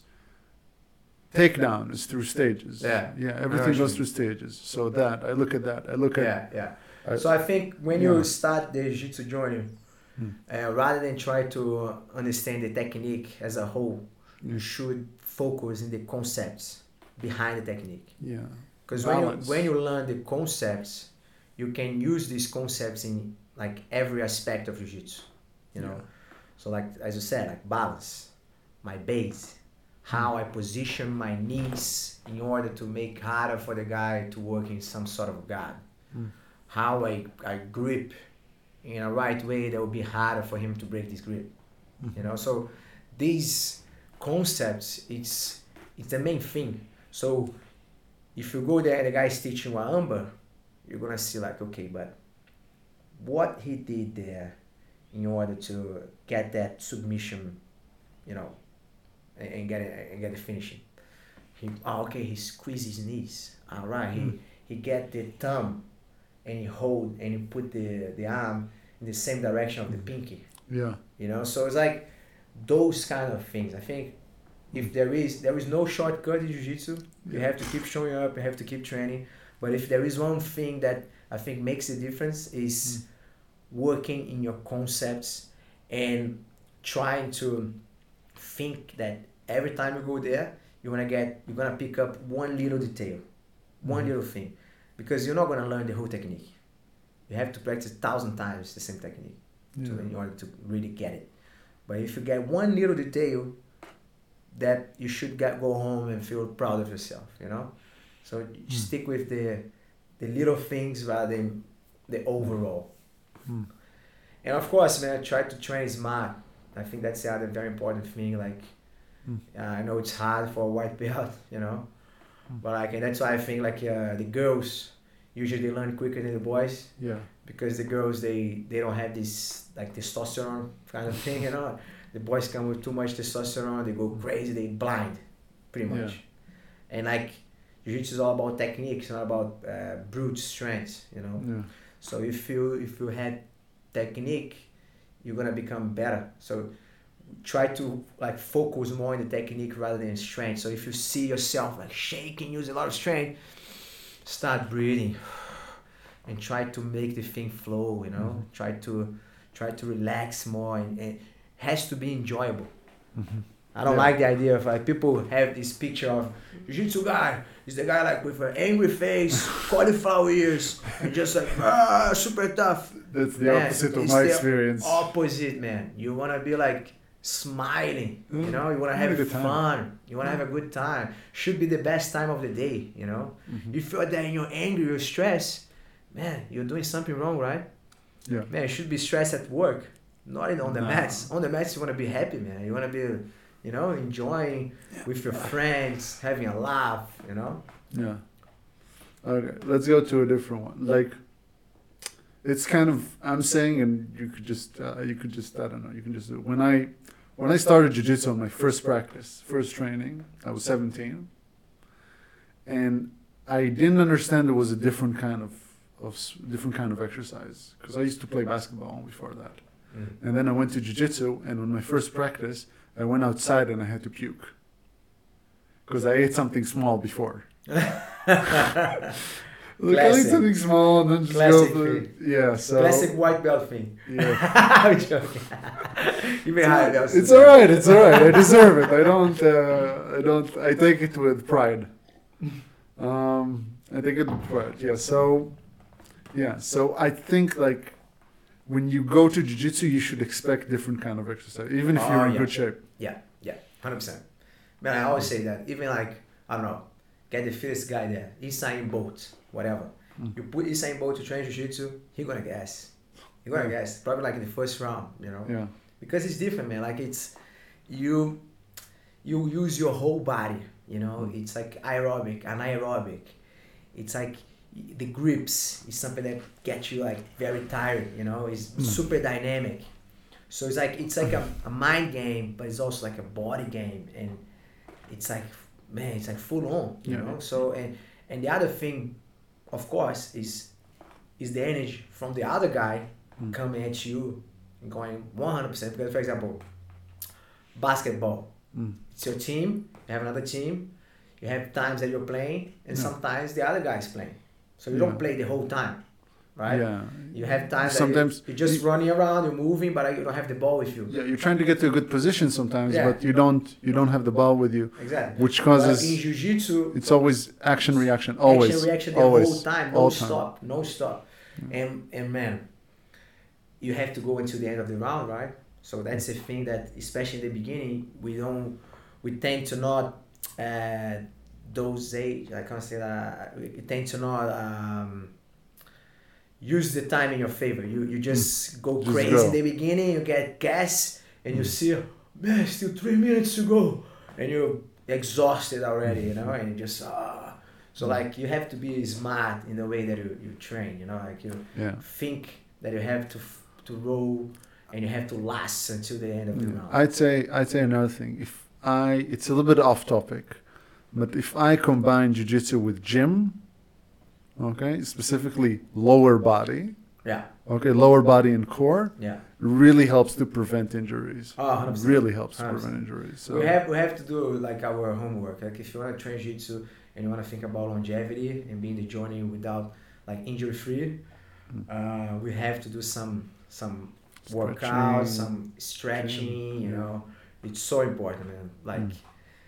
Yeah, I know that sometimes it's hard to find time to do everything. Yeah. You know, like we have like you know nowadays like everybody has a busy life, Mm. but like if you can, you know, do your home homework. You know, doing some stretching, doing some functional training, it's the best.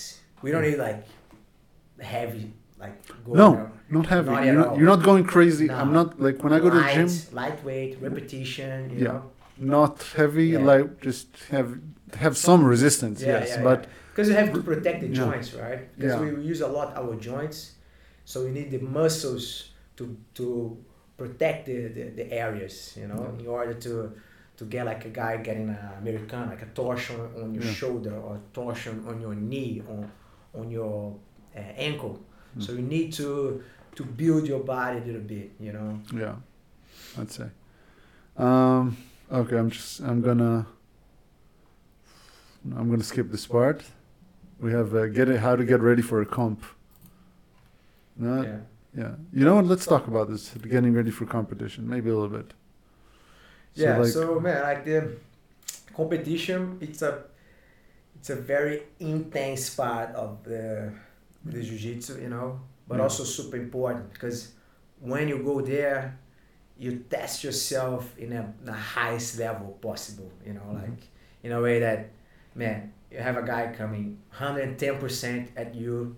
It's the closest thing to a, a real fight you know on the street. Let's say like this so you have to like you know deal with your nerves with your anxiety and also with their nerves and their anxiety. So it's Mhm. like it's a lot of things going on there all right?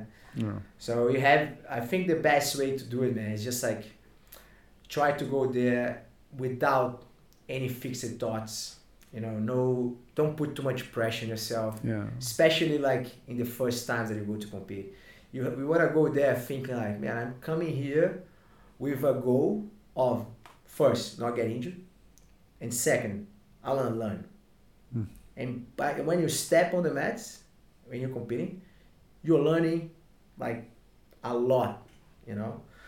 So it's like that's why like we say like there is no losing jiu-jitsu. Mm. You rather win or you learn Mm. because man you go there man if the guy even if the guy submits you Mm. you're gonna be super pissed off right Yeah. and you're gonna be thinking about that Mm. you know man, how that guy got me in that position and that thinking will make you be like way more aware so let's say he got you in a ankle lock Mm. you're gonna be man at when you go to the gym you're gonna be training just ankle lock escape ankle lock escape ankle because you don't want this happening again you know Oh, never. you're yeah. gonna ask the guy man put him in the ankle lock let's see what can I do here you know Mm. because you know, it's it's common like you you, you lose your first your first comps. You know, it's Mm. very common. Like if you, especially if you if you find another guy that's more experienced than you. Yeah. But of course, you can you can be very good too, and Mm. like with a good mindset, and end up like winning. I've seen this like many times too. The guy first comp getting the medal, you know, which is amazing. But varies, you know, depends of how the, the person deals with the pressure, you know, like. But I I, I, I think it's always productive. It's because Mm. we we need to be out of our comfortable zone. We need to feel the face the discomfort. That's that's how we grow in life. Not only jiu-jitsu but in life. Jiu-jitsu for me is the metaphor of life. You know, if you can deal like in a pressure like situation like this, and you can deal well, you can control your nerves. You can kind of like okay, I can I can figure out what I'm doing here. Man, you can do that like in a in life too. You Yeah. know, like if your boss start to give you shit, you're not gonna be give you shit back. You kind of like, eh, I think it better I listen to this now and not say anything. I need this job. I need the money. You know. So I think jiu-jitsu, you when you start training jiu-jitsu, you see jiu-jitsu everywhere. Mm. You know, and Yeah. and I think the competition is the is the, the, the most intense situation that you can put yourself out. You know, like it's almost like a put your like the gladiator. You know. Yeah. Like, put yourself to fight the lions. You know, it's you and the lion, and what are you gonna do? Yeah. Uh, flight, flight or fight. fight or flight. uh, the Yeah. joke. The joke. go back to the joke. Okay. Um. Okay.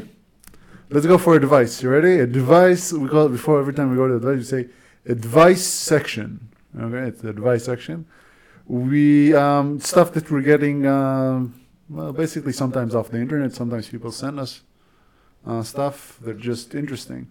So, for example, like one of these advice. For example, am I a quitter? Maybe you're not typ- typical uh, Reddit advice, uh, but hear me out. Long story short, I've been training powerlifting for five years, and I always wanted to be a world champion one day. I've always had the chip on my shoulders and uh, wanting to prove um, to prove something. Maybe it was because how I was raised. Just saying, I'm just gonna magnify it for me. I have a smaller screen. Um, this year, I ranked the top three in the world in my weight class, which is my highest achievement so far. The problem is I'm starting to burn out. Training hasn't been the same for the last fif- one and a half year. I forgot that last time I enjoyed um, and actually wanted to train. Yet um, this day, I've never missed a training session. Recently, I've been getting interested in watching Brazilian Jiu-Jitsu and combat sport in general. I've been thinking of making a switch uh, and try to make uh, to try my luck in combat sport again. The goal is to win a world title. If I switch, um, is this a cop out? Should I be embarrassed for even thinking about being a world champion, not following through with what I've said? Because I feel very, uh, really bad about um, about it. Not very good spelling, the guy. I have to say. Nah, make, I don't think it's embarrassing at all. I think No. that should be the goal, right? Like if you wanna start doing something and you wanna be competing, You wanna thinking of being the best. You know, if you're not thinking of being the best, what is the point of studying You know, so like you you no, if you think about competing, right? Yeah. Uh, yeah. You think about like you, I'm, I'm going to the competition. Hmm. You know, like uh, uh, I don't want to think like ah yeah I'm I'm sucks. You know, like I'm gonna go here and just like I'm gonna get smashed. You know, Hmm. because I I'm so bad. You know, like this is not the mindset. You know, you go there, you wanna you wanna at least have something in your Do your head. You know, like I wanna I wanna give my best there. Yeah. If my best is not enough, big deal. I'm gonna come back. I'm gonna train harder, and I'll come back better. You know. So I think that's that should be the mindset. You're always trying to be the best version of yourself. Yeah. You know. I think the guy said he used to do weightlifting and he got to third place uh, in a world championship. He got to third place, which is amazing. Amazing. like terrific. And he said, and then and then he couldn't, and then he just doesn't enjoy it anymore. And I don't think he gave up. I think he got to the peak. yeah, just like lost the interest. Yeah, you just got to the. You already got. You got the peak of it. Yeah. Like, it's, no, it's it's third place is a medal. Mm. So yeah, you got and in a world result. championship. Like think Yeah. about if you know someone from a world championship in jiu-jitsu, Yeah, like a, a proper world place, man. championship in jiu-jitsu. like, Third place, like you're a the guy's a beast, man. yeah, you're a beast. must be like man, the third in the whole world. man, he's amazing. Yeah. Of course. So I don't think it's a cop out. It's more like um, just just you you no, peaked man, like, and you lost and, interest. And, and look, if he he got to the third place, he already have that champion mindset. Yeah. Because once you have that champion mindset, you just need to switch to something else, right? So whatever, anything you, do, man, in life, is that mindset that you have to be uh, thinking about. If you if you got like third place, he's already like that kind of like committed guy, resilient. He goes and if he starts jiu-jitsu, I'm sure that he's gonna be the same. You know, Yeah. you're gonna be training hard. You're gonna be like, man, I wanna be the best. I wanna It's be. gonna be terrific. I want to get to the world champ. I want to be, you know, Yeah. like so. This is, is amazing. You know, I think he he should he should do the switch, and I'm and I'm sure he's gonna be very good in jiu-jitsu. You know, Mm. just like of course, don't don't think that the things are gonna be quick and fast. Mm. Take some time to become in that that good, like Yeah. you think. You know, Definitely. Yes. Yeah. Yeah. Takes time. Takes time. Jiu-jitsu takes time. You need to understand. yeah. You need to not just be in the right mindset. You need to understand the game. Yeah, you can always make quicker the road, of course. Like let's Yeah. say one guy that trained three times uh, per week, Mm. right, for years. But the other guy trained three times a day. So who's gonna go like and learn faster? you know, like three so- times a day, guy. a day, guy. Sorry. So like we can Uh, always make a little bit faster. Yeah. Okay. Let's go for another one. Um, if you're watching UFC, given the success of Charles Oliveira, I just wanted to ask how there's no uh, Khabib and Charles Oliveira. I just wanted to know if there isn't there more grapplers in the UFC. Is there something to do with the rules or striking looks more exciting? Even without more grappling-based guys, Khabib like Khabib and Oliveira, it just seems that a lot of guys don't even do what GSP does, and uh, t- to be um, does, which was to really be a mixed martial artist and combine grappling with striking to create something that is more the sum of the parts. Yeah. Just wanted to ask uh, any, yeah, um, what do you think? Yeah, first we have to make a big distinction of MMA and jiu-jitsu, right? Yeah, Man, the guy can punch your face. The guy can kick your face. Like it's Yeah. like it's a totally different game, right? Yeah. But uh, man, like the, the whole story, the whole story of the UFC and, and Vale Tudo back in the days before Yeah. UFC, like it started with like with jiu-jitsu being the most dominant art, Mm-hmm. and whoever knows jiu-jitsu end up being better and beating the other martial arts. You know? So that was the beginning of everything. But before was um, the martial arts against each other. So jiu-jitsu against karate, jiu-jitsu against boxing, jiu-jitsu against muay thai, jiu-jitsu against capoeira. But not nowadays with the mixed martial arts, everybody does everything. And Mm. because everybody does everything, it's not that simple to apply jiu-jitsu when the other guy knows jiu-jitsu too. Because like to, to step in the octagon, man, you need to know a little bit. You have to train a little bit of the ground part.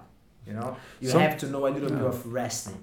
You have to know a little bit of standing. yeah, You know, so like you, as the name says, like you need to know a little bit of everything. You know, so or at least knowing how to avoid the fight to go to the ground. Yes, Which that's like many people working. that, that's that very common. Like Adesanya and Yeah. like uh, Char, uh, Chuck Liddell at the time, Exactly. just prevent, just didn't want to go to the ground. And one thing that I get very, uh, I'd say, like disappointed sometimes is just many like high level jiu-jitsu fighters, like black belt world champions, and like they were like amazing in jiu-jitsu. They go to UFC and they stop using jiu-jitsu, and I, I, I, I just don't get it because like that's your main skill. Hmm. If, if it is my main skill, why am I not gonna apply this in the octagon, man? Like it's Hmm. doesn't make sense to me. You know, like I understand that if you already have jiu-jitsu, you have to be like focus a lot in the standing part. You have to Yeah. fight more like in, on your feet and everything. But in the first chance that I have to put the fight to the ground, man, you take Yeah. it.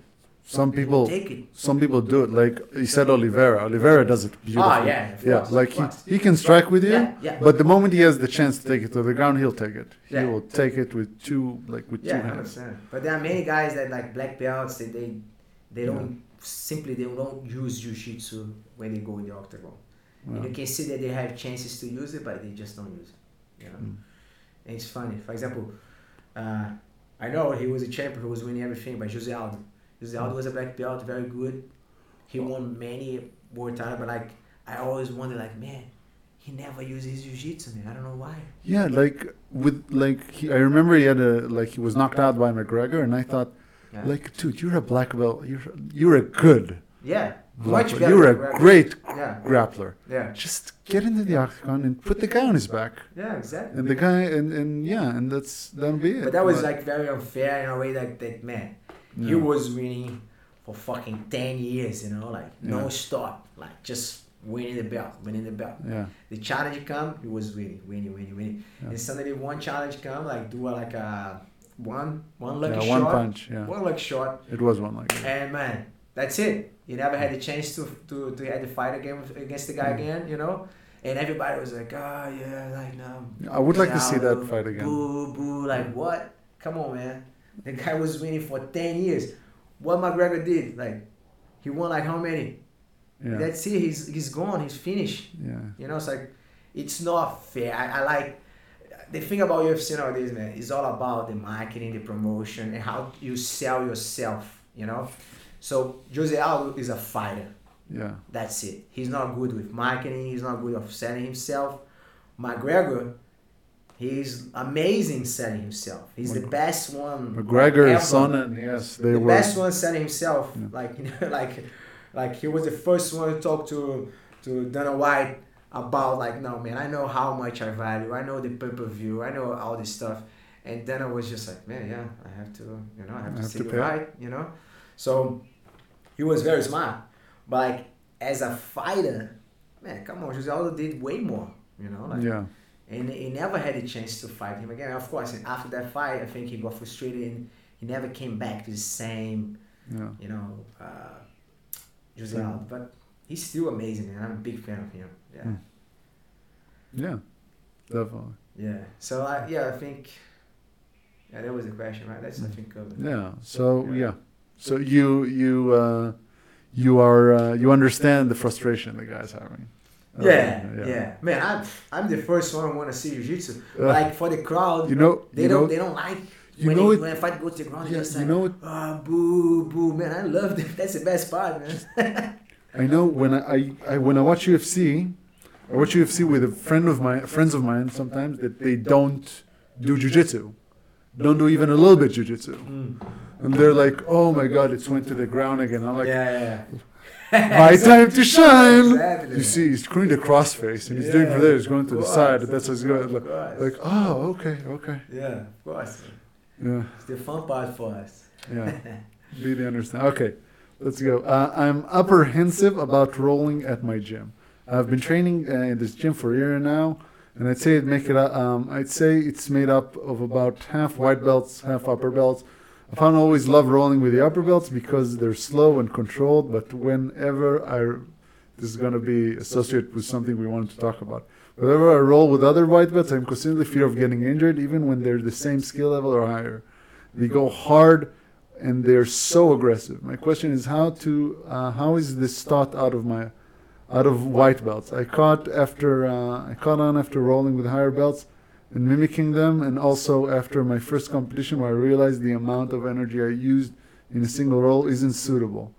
But is this something that I should be emphasized more? That should be emphasized more in the gym? Currently, it's never been talked. It's never talked about. I think the main problem is that white belts just don't know any better. Should I talk to the and black belt about my concerns? I just had always, uh, I just hate always feeling so apprehensive before I, before a roll. It takes uh, away a lot of fun from me in the long run. So he's basically talking about white belts being aggressive, and I would continue this with.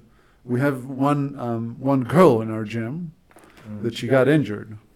She got injured while she when she rolled with a white belt and he was too aggressive, and that happens sometimes. Even we, if even if doesn't matter how much we, we try to control it, it just happens in every gym. Yeah. Okay, and how how do you take it out of them? How do you take it out of them? Well, it's asking you. Yeah, man. Like these, I'm sure like that many people um, are familiar with that. Like every gym, like this, this happen a lot.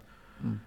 For me, the best way to make at least this a little bit better because it's hard to control, right? It's like uh, we're dealing with human beings and Yeah. everybody is different. uh, is the coach must be into it. You know, so what I like to do is like I see a white belt, and I see the white belt going aggressive with a girl. Yeah. Next row he goes with me, Yeah. You gotta. and yeah, I'm gonna show him like the best way to see like mate. You wanna be aggressive, there'll be mm. always someone being more aggressive than you, and they're gonna be like smashing. So you have to understand from the beginning that you you roll with a girl is the same way that you treat a girl like outside the mats. Yeah. You have to use that as an opportunity. Say, Mhm. man, like go roll with me. You know, like let's say this guy, white belt, Mm. rolling with other aggressive, white belt, super aggressive, Mm. and now I have a chance to roll with a girl. Amazing, because now I Mm. can just rely on technique. I can be more flowy. I can be relaxed. I don't need to use my strength. I can Mm. just flow, you know. So that's the, the best way to, to do like when you roll a go, you know. Yeah. You want to roll a go, man. I love to roll the girls because it's it's so more technical. It's a it's a lot of fun, you know. Mm. It's way more jiu-jitsu happening. Yeah. With another white belt, like it's just like a fight. There's no jiu-jitsu. They're both blind, like two Mm. bulls shocking their heads, like bam, bam, bam, bam. Yeah. And it's like not much jiu-jitsu. It's just aggressiveness, you know. Yeah. So like I think the the whole and the job of the coach is being very into and let's say you see the aggressiveness going like out of control, you just stop. Say, hey guys, put some water in your face. I think you're going too crazy here, you know, before they get injured, Yeah. you know. And you have to guide the guys. Say, mate, look, two options that's gonna happen here. Or you're gonna injure him, or you're gonna injure yourself. Mm. We don't want any of the options, right? Yeah. So calm down, man. Hold your horses. Yeah. You don't need to go crazy. We're not we're not in the world championship here, man. Yeah. So you don't need to prove anything to anyone. You know, your white belt, you start learning this, just chill, just relax, you know? Mhm. And usually these guys more aggressive, Mm. like as a coach, what I like to do, I try to put them with more higher belts and less with the other white belts, you know? Because I, I, I think by rolling with the white the, the higher belts, start to teach him how to be humble Yeah. because they're gonna get submitted many times. And when you get humble, you start to get more relaxed Mm. and you start to chill a little bit more and, and get less anger. you Yeah. know? You, you also get like they would also get submitted, and not with a lot of effort. Exactly. Like, so you're gonna see that. you're gonna see this Yeah. happening. Um, for example, Carol, she she um, she she got pregnant. She had injuries, so she was like a long time like a little bit out of the journey. Yeah. But Carol was always my uh, my welcoming to the big big guys and aggressive, Yeah. because that's amazing. You know, like you get a guy like massive guy, I don't know, 100 kilo, super strong, come from rugby or come Mm. from powerlifting or whatever. The guy's massive. Come in here and have a roll with my girl. Man, the guy's gonna be like, what? Oh my god! Like two things can happen. One thing, he's gonna be like, man, I need to learn this thing, Mm-hmm. and I wanna get into jiu-jitsu straight away. When it's like how the girl just play with him. Yeah. know? And the other thing, he gonna have his ego super like hurted. They're gonna be like, oh man, I'm not doing this anymore. You know? like, I'm, I'm so strong. I always think I was tough, and now as a girl kicking my ass. You know, like, but that's jiu-jitsu, man. Yeah. This is all about like the small guy beating the bigger guys, the girl beating like a, a guy or a kid, very good kid being a grown man guy. You know, like, and this is like a, it's very common. Yeah. So I think once as a white belt you see this thing happening and you see this atmosphere, how the things work, you just think, ah man, you know what? I think I'm doing this wrong. Mm. I should chill a little bit more. I I know that takes time. It's Mm. not like this. It's not like a Mm. switch. Yeah. But if the coach is always like uh, bragging, like insane, these kind of things, you know, and just like a mantra, you know, guys, be gentle, don't hurt yourself, avoid injuries. You not you don't need to go crazy here. Yeah. We're not in the world championship. Just relax, man. We are here to Mm. learn. We're here to become better. And also, if you hurt your training partner today, you're not gonna be training with him tomorrow. So you're not Mm. gonna have a training partner tomorrow. So you need we need each other here. Yeah. So what is the point to go crazy and hurt someone? Yeah. So I think that it's the main thing is the is the is the professor. The Yeah. professor has to has to be into it, you know. So that's why I like the idea of like, you know, when I see the white belts, I want to be always watching the rules, you know, Mm. always like looking and and come in- and come like come here, have, have- let's have a chat, you know, Mm. and be into it because they don't know, No. they don't know, they need someone to guide them. Yeah. They're not gonna just like ah leave them there. They're gonna learn by themselves. doesn't work like that. You need to guide a little bit, you know. So I think this is this is the main thing for me. Yeah. So, advice. Go to your coach. Okay. That's that's all for advice. We're getting to the end. Okay. We get to stupid questions. Okay. First question: If you're going to lose, you know you're going to lose. Would you prefer getting choked or getting an armbar?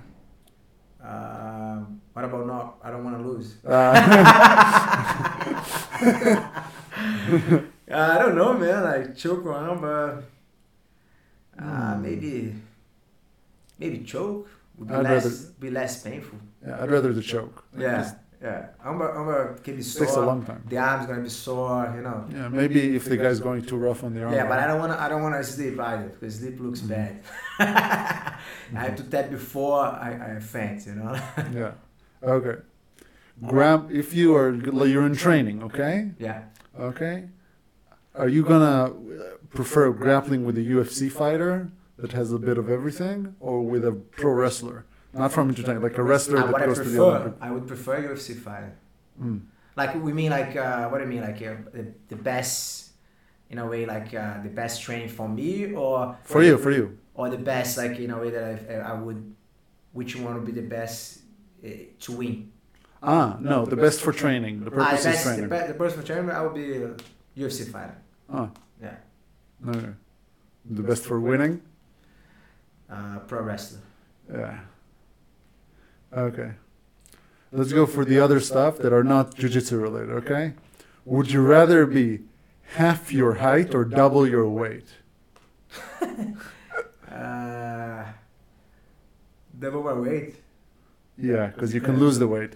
yeah 'Cause You can lose the weight. yeah Okay. You can't gain your height. nah No. Would you rather, and half of my height would be like very small man because I'm not a big even man even for me, I'm my height. It's gonna, I'm gonna be like a meter, like a 95 dwarf. centimeters. You're dwarf yeah.